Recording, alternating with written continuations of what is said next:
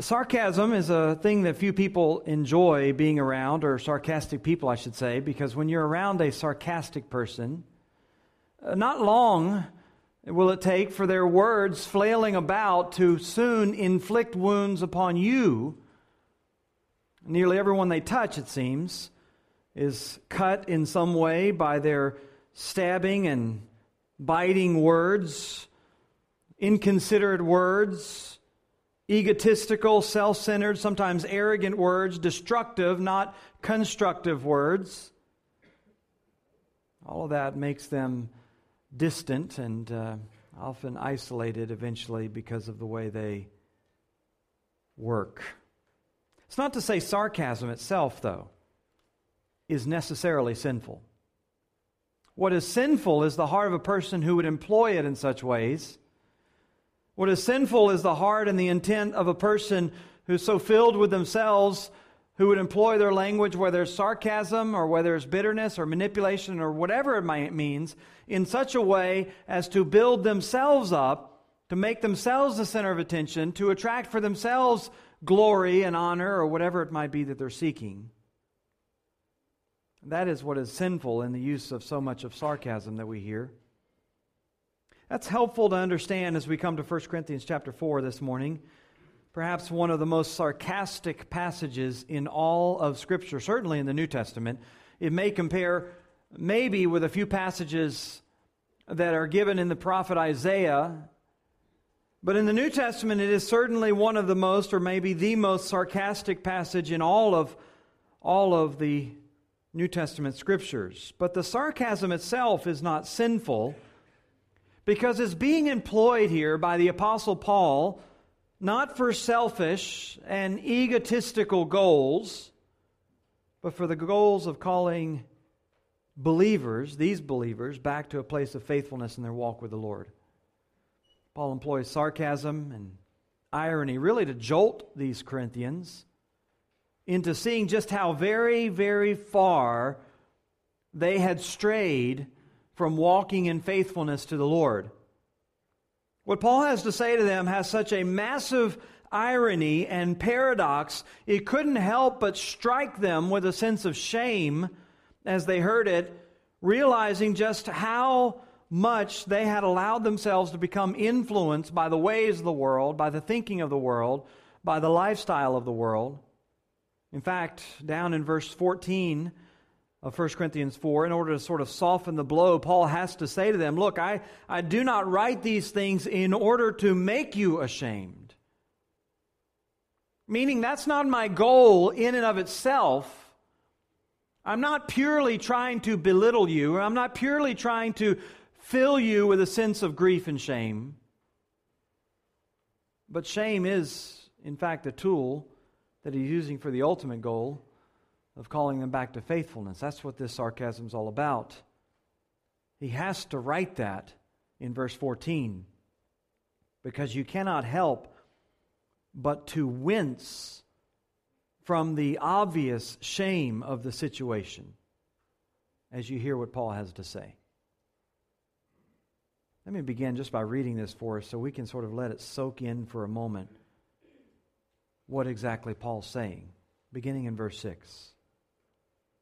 I've applied all these things to myself and Apollos for your benefit, brothers, that you may learn by us not to go beyond what is written, that none of you may be puffed up in favor of one against another.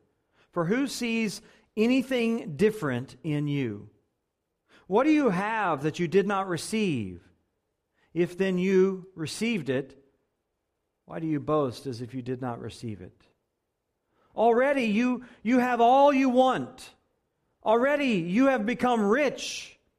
Without us, you have become kings, and I would that you did reign so that we might share the rule with you.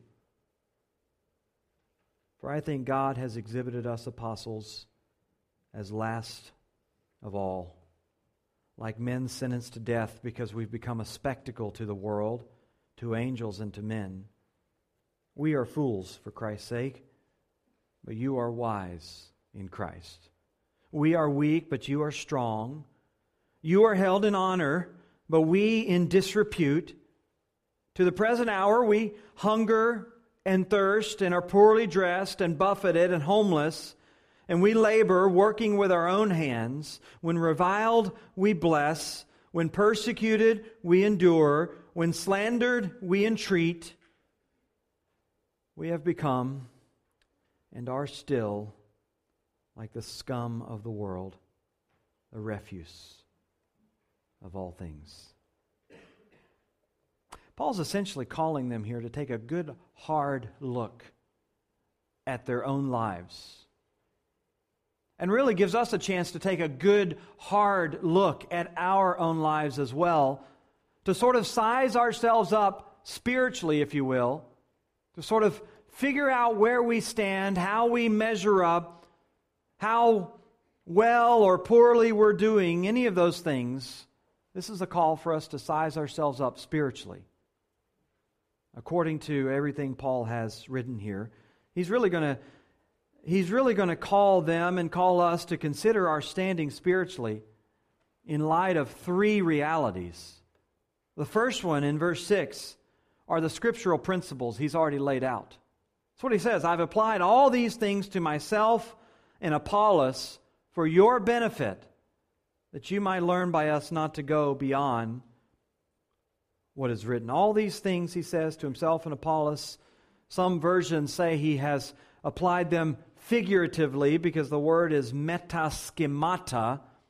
Literally is uh, just, just transforming something. That's what it means. But he sort of he sort of transformed some images. He sort of applied or carried over some images. And it's obvious what he's talking about in the context. If you go back to verse 6 of chapter 3, he, he referred to himself and Apollos there, calling or comparing himself to farmers who planted and watered as they did their ministry.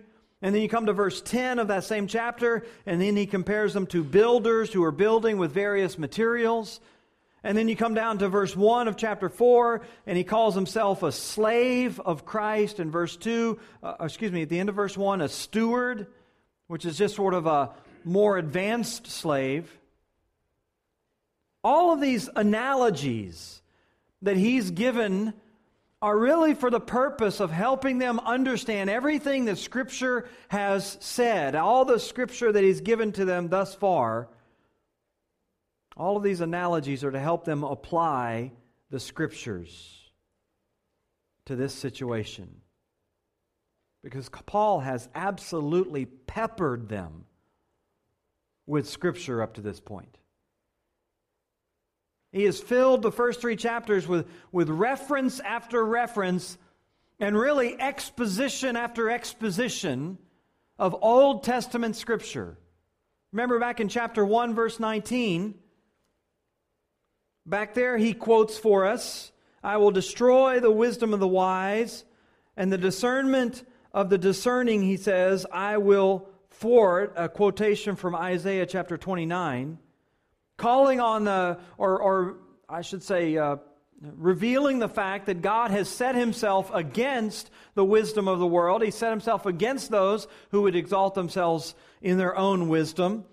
And even down at the end of that chapter, let the one who boasts boast in the Lord. Once again, really setting up the glory of the Lord as opposed to the glory of man. Chapter 2, verse 9, he quoted again from the Old Testament, making clear that, that we are dependent on God alone for the revelation of truth in his scripture. It isn't something that arises from us. In verse 16 of that same chapter, once again, quoting from the Old Testament about how we have the mind of Christ because no one has understood the mind of the Lord or no one has instructed him. That's the quotation. Over in chapter 3, verse 19, he says, God catches the wise in their craftiness. And in the next verse, the Lord knows the thoughts of the wise, that they are futile. Over and over and over again.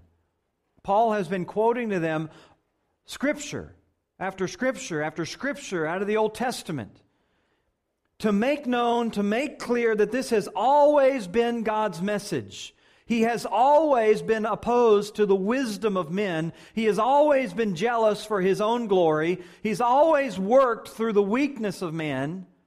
He's always expected man to be dependent on him for truth. So Paul says, I've applied all these things so that you would learn not to view Apollos, not to view me, not to view any of your leaders in the wrong way, not to go beyond the boundaries of what Scripture clearly lays out. In other words, not to see any man as any source of truth. Not to look to any person, any orator, any leader, any pastor, any preacher, anyone as a source of truth, and most certainly not to look at the world as a source of truth. And Romans 1 tells us that the world is an act of rebellion against God. Paul has even told us here in chapter 2, verses 14 and, and 15, the natural man can't even understand the things of God. His mind is in rebellion against God, against His truth, against His glory, and therefore all the systems of the world that operate according to the principles of the unbelieving mind, according to the prince of the power of the air, the spirit who's now working in the sons of disobedience, all of them are useless, they're futile, and they're rejected by God. And then, even we as believers, our minds on their own are no better. They still are completely dependent on divine revelation to understand anything about God, about His will, whether it be for your life, for your home, for your church, or for the world. No thought that originates with man has any value in making known God's will in any of those things. That's the point. If you want to stay within the boundaries of Scripture, you're going to stay within that. This is the message that Paul has spelled out. And so Paul says, look, that's the way you need to understand myself, and that's the way you need to understand Apollos. Don't go beyond Scripture in the way you think of us. That doesn't contradict everything the Scripture says about honoring your spiritual leaders. 1 Thessalonians 5 says you are to respect those who labor among you and are over you in the Lord and admonish you and esteem them very highly in love because of their work. Hebrews 13, you're to obey your leaders and submit to them because they keep watch for your souls as those who will give an account. You're supposed to allow them to do that, it says, with joy and not with grief because it's not beneficial to you. For them to always be walking around burdened over petty things. 1 Timothy 5, they're to be considered worthy of double honor. Paul's not contradicting any of those things. He's not necessarily diminishing leaders, but he's urging believers to develop a mindset that, that would understand that this kind of honor and this kind of value that you're going to show towards your leaders is in proportion to the accuracy, the faithfulness, and the clarity with which they present the truth of God. End of story. That is where the honor comes from, and that is why it's due. They're not honored simply because of their title. They're not honored simply because of their position or their popularity or any of those things. If you're going to understand, he says, and if you're going to think with a biblical mindset, you're going to have to understand the scriptural principles and the way that you are to view your leaders. View them within the boundaries of Scripture, he says. But really, he's applied them to Apollos and himself, he says, not ultimately just for that purpose, but for what? For your benefits also. For your benefit also. So that you wouldn't be puffed up one against another. Because, see, this is what happens. It doesn't always stay just with the leader.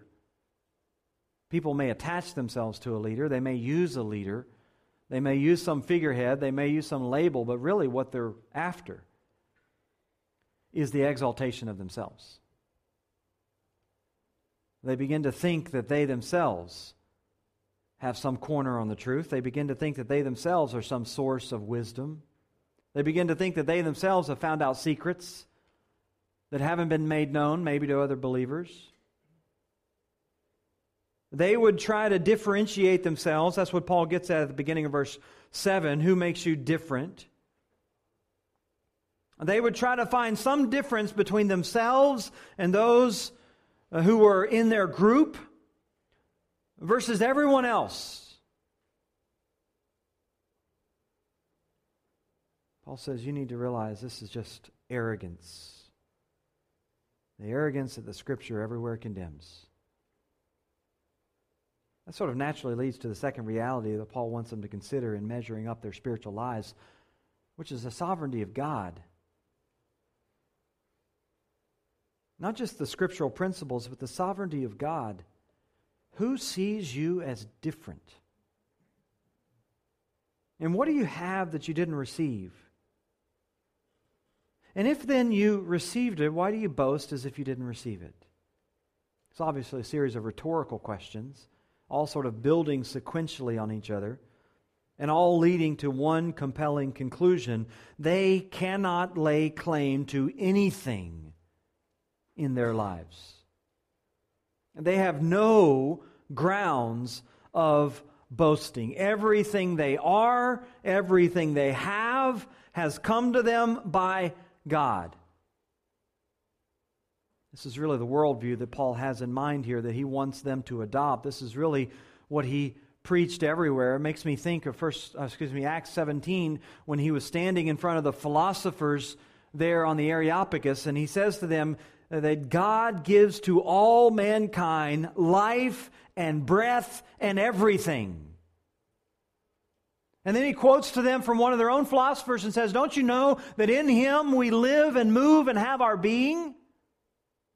Makes me think someone allowed us to stay in their home one time, and I just remember uh, being in that place, and, and you're, you're mindful that nothing there belongs to you. I mean, everything you do, every dish you use, every time you turn on something with electricity or water, Every time you move something, every time you put it back, everything, you always are mindful that you are moving and living and going about in someone else's place, right? This is what Paul's saying. This is the way you need to view your life. Everything you're doing, everywhere you are, you are living and moving and having your being by God's power. You're totally under the sovereignty of God. Not only that, but when you're in that kind of environment, you're constantly grateful, or you ought to be.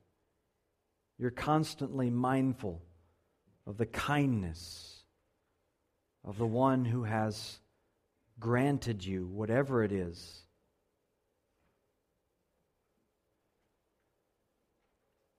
You understand that it's all been given out of generosity. You wouldn't go into someone's house pompously declaring it your own, knocking down things, putting up things, hopefully, crashing things. I mean, you, we recognize inherently how ridiculous that is, how arrogant that is, and that, that's what people do. They go around with all the things God has given them and pompously suppose that they are, that it is their own. This is what Paul's saying to them and to us. What do you have that you didn't receive? I mean, the worldly mindset, the, the atheistic mindset would answer that question pretty clearly. Nothing I have came from God. Everything I have, I have earned. Everything I have, I have produced. Everything I have is attributable to my wisdom, to my uh, work ethic, to my whatever. My inherent goodness, maybe. But the believer ought to think differently. They ought to know that everything they have, they have received by the grace and kindness of God. Every breath, Paul says. So if you've received it, why do you boast? Like it's something you produced, like it's something that you have, you yourself discovered. As a believer, in other words, you need to learn to see your life entirely under the sovereignty of God. This is what Paul will say to him at the end, 1 Corinthians 15. He'll come around at the end of this letter and he'll say, after everything's been said, By the grace of God, I am what I am. 1 Corinthians 15 10. His entire ministry, anything good that came from it, was completely dependent on the sovereignty of God. He's already told them that he plants and someone else waters, but it's God who brings the increase. He told them back in chapter 1, verse 30, because of him, you are in Christ Jesus, just in case you doubted, just in case you thought it was a result of your own wisdom or your own effort, your own goodness. It's because of God that you are in Christ Jesus. And then Christ Jesus, he says in that same verse, has become to us wisdom from God, righteousness, and sanctification and redemption. Everything comes from him. So, all you have materially is by the sovereign hand of God, and all you have spiritually is by the sovereign hand of God. This is the way you need to view your life. And all of it leads to only one possible conclusion there in 131, the very next verse, so that as it is written, let the one who boasts boast in the Lord. That's how you need to measure your life. You need to stop measuring your life looking at the things that you have, the things that you've accomplished, versus what someone else doesn't have and what someone else hasn't accomplished or what someone else hasn't realized, and measuring yourself based on them. You need to measure yourself according to the generosity of God and His sovereign hand in your life, and you need to be humbled by that. Now, well, then, thirdly, Paul takes them to really the ultimate point of it, not just the sovereign, excuse me, the scriptural principles and the sovereignty of God, but really the spectacle of the apostles. I mean, this is really the heart of the passage. This is the contrast that he's really angling for. This is where the sarcasm reaches its zenith. And he, be- he begins to, uh, with a sort of summary of their own self assessment, just dripping with sarcasm. Already you have all you want. Already you have become rich. Without us, you've become kings. Here you are. You, you've left us behind. And maybe apart from this context, they would have exactly agreed with what Paul has to say. Yeah, I mean, I guess we have, Paul. I mean, you look at our life, I mean, we're pretty esteemed. Everybody loves us. Paul may, in fact, be using language that they had used of themselves. He does that over and over again throughout this letter. Whatever the case, this is their self assessment. They had assumed themselves to be spiritual people. They had assumed that they were favored and especially blessed by God with wisdom and, and a fullness and a, a wealth of knowledge. They proclaim uh, arrogantly later on in 1 Corinthians 8 we all have knowledge. Paul will have to tell them it puffs them up. In modern terms, we might say they had arrived. They had arrived, which is a terrible place to be. It's a terrible place to be because it leads to self satisfaction, it leads to complacency, and really to spiritual arrogance. It leads to the it leads to the apathy of Laodicea, who said, I am rich, I have prospered, I have need of nothing, and without realizing that they were wretched and pitiable and poor and blind and naked. Same place that these Corinthians were lukewarm in their spiritual lives. Well, Paul had already exposed them back in chapter 3, verses 1 through 3, when he gave the evidence of their immaturity, which was basically a jealousy and a strife that was always among them. Those of you who think that you have some spiritual claim, some spiritual standing, and you just look at your lives and your relationships and they're filled with animosity and they're filled with conflict, you have no basis whatsoever to claim anything. Paul basically was saying to them, You can define yourself as wise and knowledgeable all you want, but this isn't the wisdom of God. That's not what the wisdom of God produces. It doesn't produce strife, jealousy, selfish ambition, disorder. Well, Paul now is exposing him, here in chapter 4 in a different way. He's exposing their self assessment. Uh, they felt like they were particularly blessed, full of riches, reigning like kings.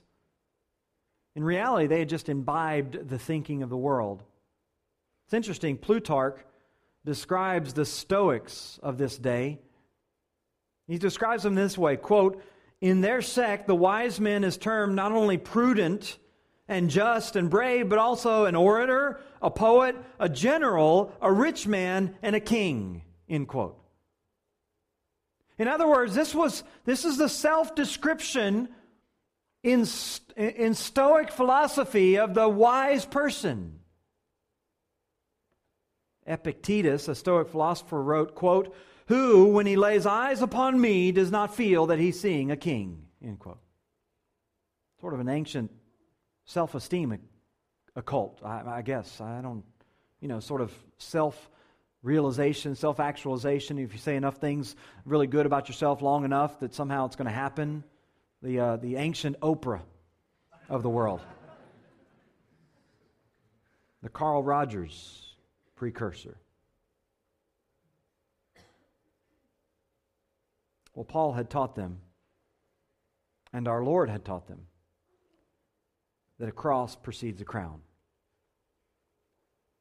that suffering precedes glory, that you die in order to live, that you give up your life in order to find it. In fact, the things the Corinthians were apparently saying about themselves, they are the ultimate end for every believer. We will reign with Christ, Revelation 5 says. We will be seated on thrones. We will rule along with him over his kingdom, his millennial kingdom. That's why Paul says, Look, I wish you were reigning. I wish you were. I mean, that would mean that we are too. I mean the suffering is over. But he knows that all these things aren't true. He wishes the kingdom would come because then nothing else he says in verses 9 through 13 would be a reality anymore, but it is. And that's what he begins to deal with is he exposes their lives even more by drawing this contrast between the way they thought of themselves, the way they like to live, the way they sort of or what they sort of demanded in life versus the way Paul and the other apostles lived. And he's basically doing this so that they, and so that you and I, could do sort of assessment of ourselves, measure ourselves, size ourselves up spiritually against the spectacle that was the lives of the apostles. He says, He and the other apostles in verse 9 appeared before the eyes of the world as one sentenced to death. They were, the word is exhibited, excuse me, it's often associated with military defeats. When a general, a Roman general won a major victory, it would be celebrated with what was simply called the triumph. That's, that was originally a Latin word. And it was a word to describe the parade that would be put on as they came, as they entered back into the city. And at the back of the parade would be all of the conquered prisoners in chains, sort of muddling along on their way to death. All these conquered sometimes prominent people, sometimes lesser people, but all of them now, all of them brought down to the same level. They were being taken to the arena. Paul says here, they have been made a spectacle, a theatron. They sort of become the theater of the world. The theater of that day, of course, was the Colosseum. These prisoners would have been marched to their death to fight the wild beasts in the arena and become a spectacle. It makes me think when I was, I remember being in China one time and walking on the crowded streets and heard some loud buzzing, you know, siren and stuff like that, and this truck came by and uh, they just sitted on the back of the truck with their hands tied behind them and a big hat on their head and a placard around their neck where these bun- a bunch of people just sort of lined up on chairs on the back of this flatbed truck and just driving around the city. And I just thought that was bizarre and strange. And so I, I asked my friend, I said, What's going on? And he said, Well, they're going to Irina. They're going to shoot him. That's what they did. That's how they execute. Sort of shame someone. You hang their crime around their neck. You drive them around the city so everybody see what they did. And then you take them off and you shoot them. This is what Paul says. This is what we are. We're, we're sort of the dunces. We're sort of the offscouring. We're sort of the ones that are just sort of drug around, made a spectacle to the world, and then taken out to summarily be disposed of.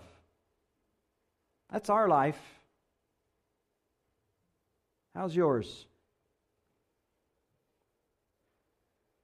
We're nothing more than the exhibition to both humanity and to angels. Everyone who sees us, everyone's watching our obedience to Christ is leading us here. It's leading us from one event of suffering to another. One event of suffering to another.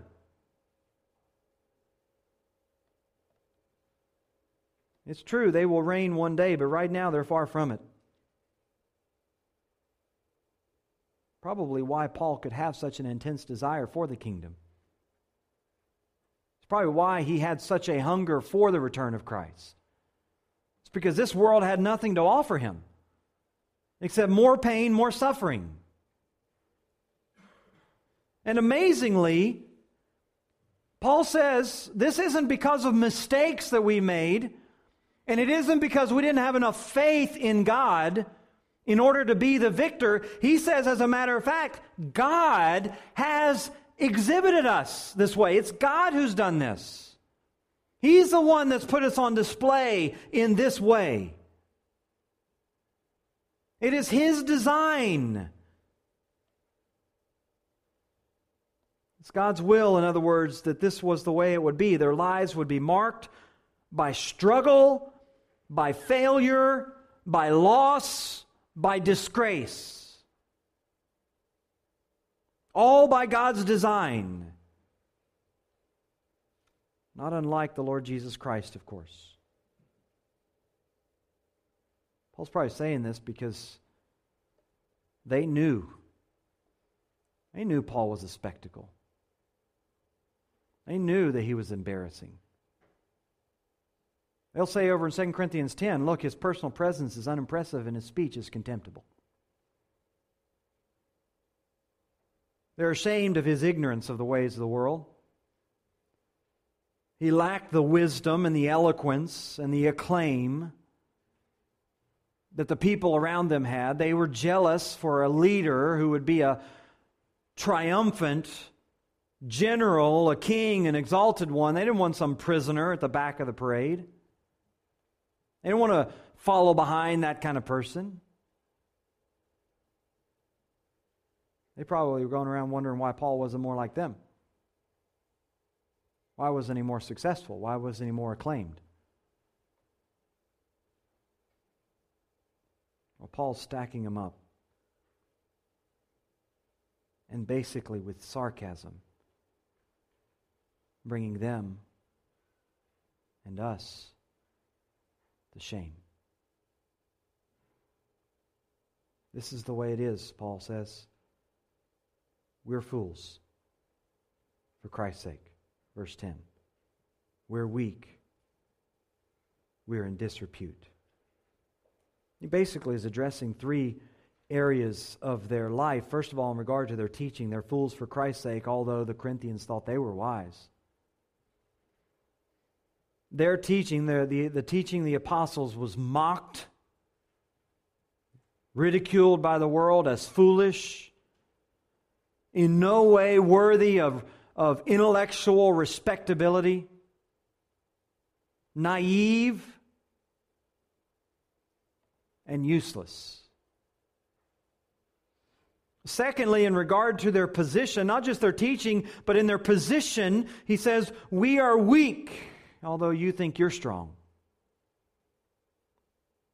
The faith of these apostles made them appear to the world as vulnerable and weak because they obeyed the Lord, they followed the principles of the Lord. They were looked at in this way, they were mocked and made fun of. And then, thirdly, in regard to their classification, in regard to their status, he says, You're held in honor, but we're in disrepute.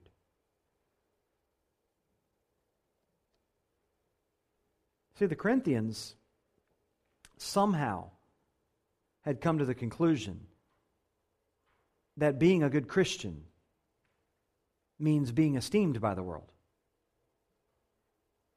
Somehow, somewhere along the way, they had come to the conclusion that the world actually does love the wisdom of God, and that therefore, if they're walking in the wisdom of God, the world will love them. The exact opposite of what our Lord taught, right? Woe to you when all men speak well of you, because they spoke well of the false prophets.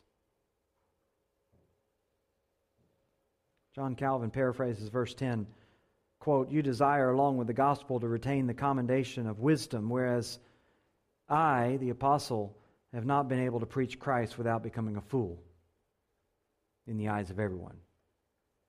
End quote. Or you found a way to preach Christ where it doesn't cost you anything. You found a way to preach Christ where you're still looked at as sensible and reasonable and wise, honored and esteemed. Well, that's interesting. Because when I preach Christ, everyone says I'm a fool. When I preach Christ, everyone says I'm weak. When I preach Christ, everyone says I'm disreputable. Curious. Paul had already told them back in chapter 1, verse 26, God didn't choose these kinds of people. He didn't choose the mighty, He didn't choose the strong, He didn't choose the noble. God chose what is foolish, God chose what is weak, God chose what is low and despised in verse 28. That's what God chose to do His work.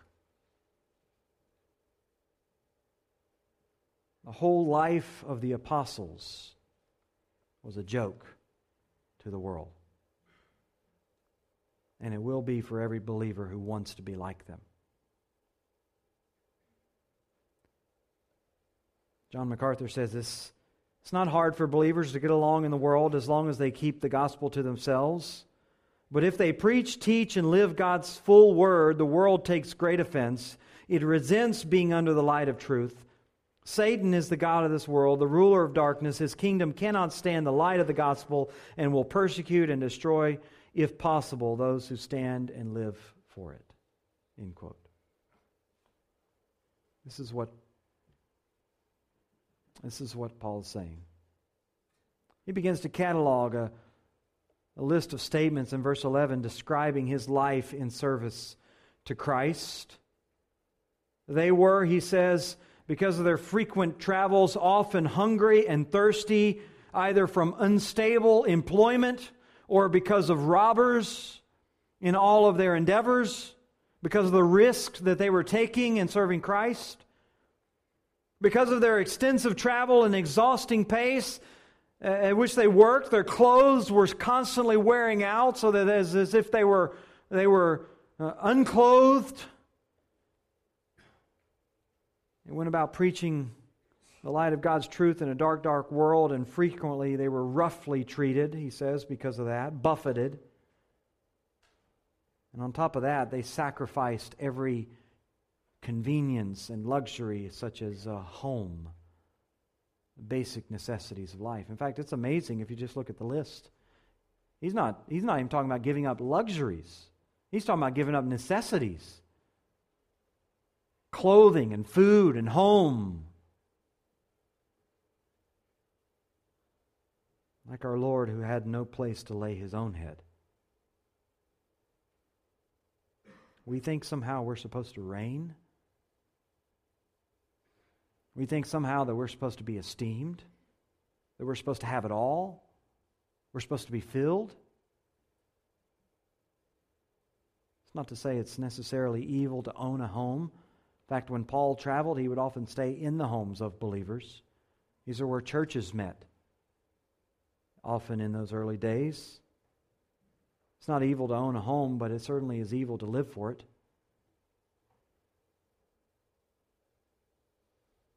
Paul engaged, he says, in toil. He labored, verse 12, working with our own hands.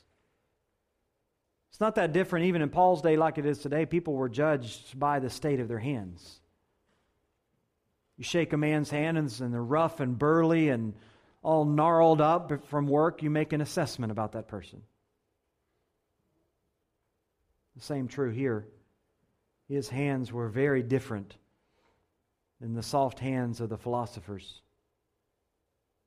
He worked as a tent maker, probably hunched over a bench many hours every day, sometimes maybe even alongside slaves who also did that kind of work.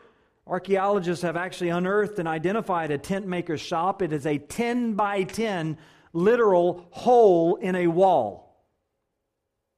A hole in the wall of a city, a little 10 by 10 room where the tent maker would do his work during the day and sleep on the hay at night. Dark and cramped, certainly not the grand hall and the spatial uh, uh, mansion of a, of, a, of a recognized philosopher. And yet, Paul says, This is what my life looked like. To the Thessalonians, he says, You remember, brothers, our labor and toil, laboring night and day, that we might not be a burden to any of you, we preach the gospel to you. He says in Acts chapter 20 to the Ephesian elders, he did that for the space of three years, the whole time he was with them. No recognition, no praise from the world. In fact, all they got was re- reviling, persecuting, slandering. And yet he saw it all as God doing it. You understand that? God did this, he says. God exhibited us this way. That's why Paul doesn't revile. That's why he doesn't retaliate. That's why he doesn't slander in return. You see, if you, if you think that you're in control of a situation, if you think that it all comes down to you and it's all your own product and your own effort, then someone attacks you, you're going to attack them back. Someone slanders you, you're going to slander them back. Someone manipulates you, you're going to manipulate, manipulate back. If you're looking at this life the way that the world looks at it, then you're constantly going to be jockeying and punching and pulling, resentful and bitter. With every persecution, with every reviling word, with every slander. But when you see all of this stuff under the hand of God, then you can understand exactly what Romans 12 tells us vengeance is mine I will repay, says the Lord. You can leave all that stuff into the hand of God. And you can get focused on what you're to be focused on, which is the testimony of the gospel. Yeah, you'll appear weak. Yeah, people will take advantage of you. Yeah, you will probably lose some things. You will probably do without some things. You will be taken advantage of. You will be manipulated. You will be reviled. You will be persecuted. And in fact, you'll be considered, as Paul says, the scum. The scum of the world. That refers to things basically that were washed down the gutters and the sewers. You ever been to the third world, you understand that these are not these are not very fancy systems. Basically a ditch in the middle of the road. And people would go and just dump out their water pots there. And if they have some water, they might try to wash it down to the next neighbor's front door. And then hopefully a good rain will clean the system out every now and then. He says, we're, we're the stuff that's right there in the middle. Just the, the off scouring. Everything that goes into the gutter, that's what we are. To the world, we are worthless teachers teaching worthless ideas and making absolutely no contribution to life and society.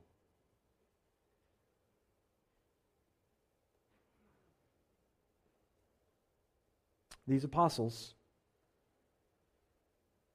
they were looked at as the problem, the reason that society is defiled, the filth that needed to be washed down the drain.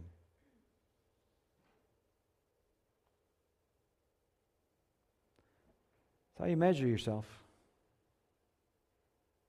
That's how you stack up. That's how you size yourself up. The boundaries of Scripture, the sovereignty of God, the spectacle of both the apostles and every other godly prophet, man, and woman who ever lived. I guess there is some shame, although Paul says he doesn't intend it. But there's shame when we realize just how worldly we have become, just how much we have imbibed the thinking of the world, just how much we're living so that we can reign in this life instead of living waiting for the reign that's coming in the Lord's kingdom. Well, thankfully, Paul doesn't just leave them there. He doesn't want to just do that. He has brought them low because he knows God can build them up. And we'll get to that more next time. Let's stand together. We'll be dismissed in a word of prayer.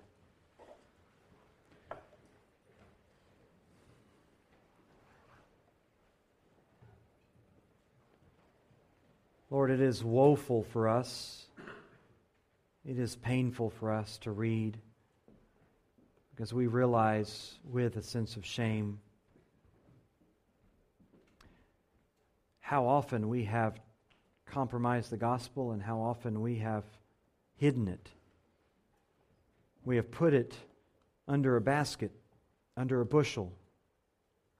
We have muted our voice and we have compromised our way. We adopted the ways of the world. We realize, Lord, and we've done all these things in not following you. Lord, make us then faithful. Help us to size ourselves up. Help us to think according to scriptural principles. Help us to think of ourselves under the sovereignty of your plan in your hand. Help us, Lord, to be prepared to suffer